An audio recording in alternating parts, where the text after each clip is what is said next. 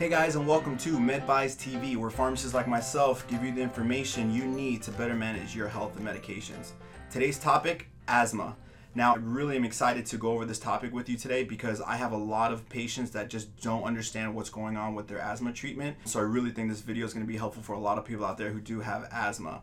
This is such an important topic because making sure you're treating your asthma properly can help you avoid hospital visits or, or, visits to the ER and also just increase your overall quality of life. Now, I've come up with three pillars to better manage your asthma. Uh, the first one is to make sure you create an a asthma action plan with either your pharmacist or your prescribing physician. We're going to have a link to that below in our YouTube video, uh, so make sure you print that off and get started on that. The second one is lifestyle modifications. Make sure you find out what might trigger your asthma and make sure you're avoiding those things. Uh, the second thing to do is make sure if you are a smoker, you got to quit smoking, which can cause exacerbations. Exercise is another important thing in lifestyle modifications, making sure you are uh, staying as active as possible. And the last thing is get vaccinated. The reason why getting vaccinated is important is because people who get the flu or get pneumonia uh, are more likely to end up in the hospital and have severe respiratory complications than someone who didn't have asthma. Although there are some controversies surrounding, you know, getting vaccinated, I highly, highly recommend if you have asthma to consider talking with your pharmacist or your prescribing physician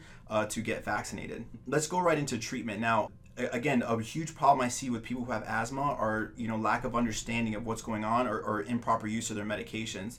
Now there's two main types of, of uh, categories of asthma medications and the, uh, the first one we're going to talk about is the uh, quick relief medication um, also known as the rescue inhaler everyone that has asthma should have a rescue inhaler. They're usually only used as needed for if you're having an asthma attack. That It's not supposed to be used every single day. Make sure you, you're, you're aware of the inhaler that you're using. Make sure you know is that a quick relief one or is it not. Now that we talked about quick relief, let's go into the long-term maintenance uh, medications. I like to call it daily prevention. Now these are the medications that you're supposed to take every single day. These medications are used to prevent symptoms or prevent having an asthma attack or lessen the symptoms if you do have an asthma attack.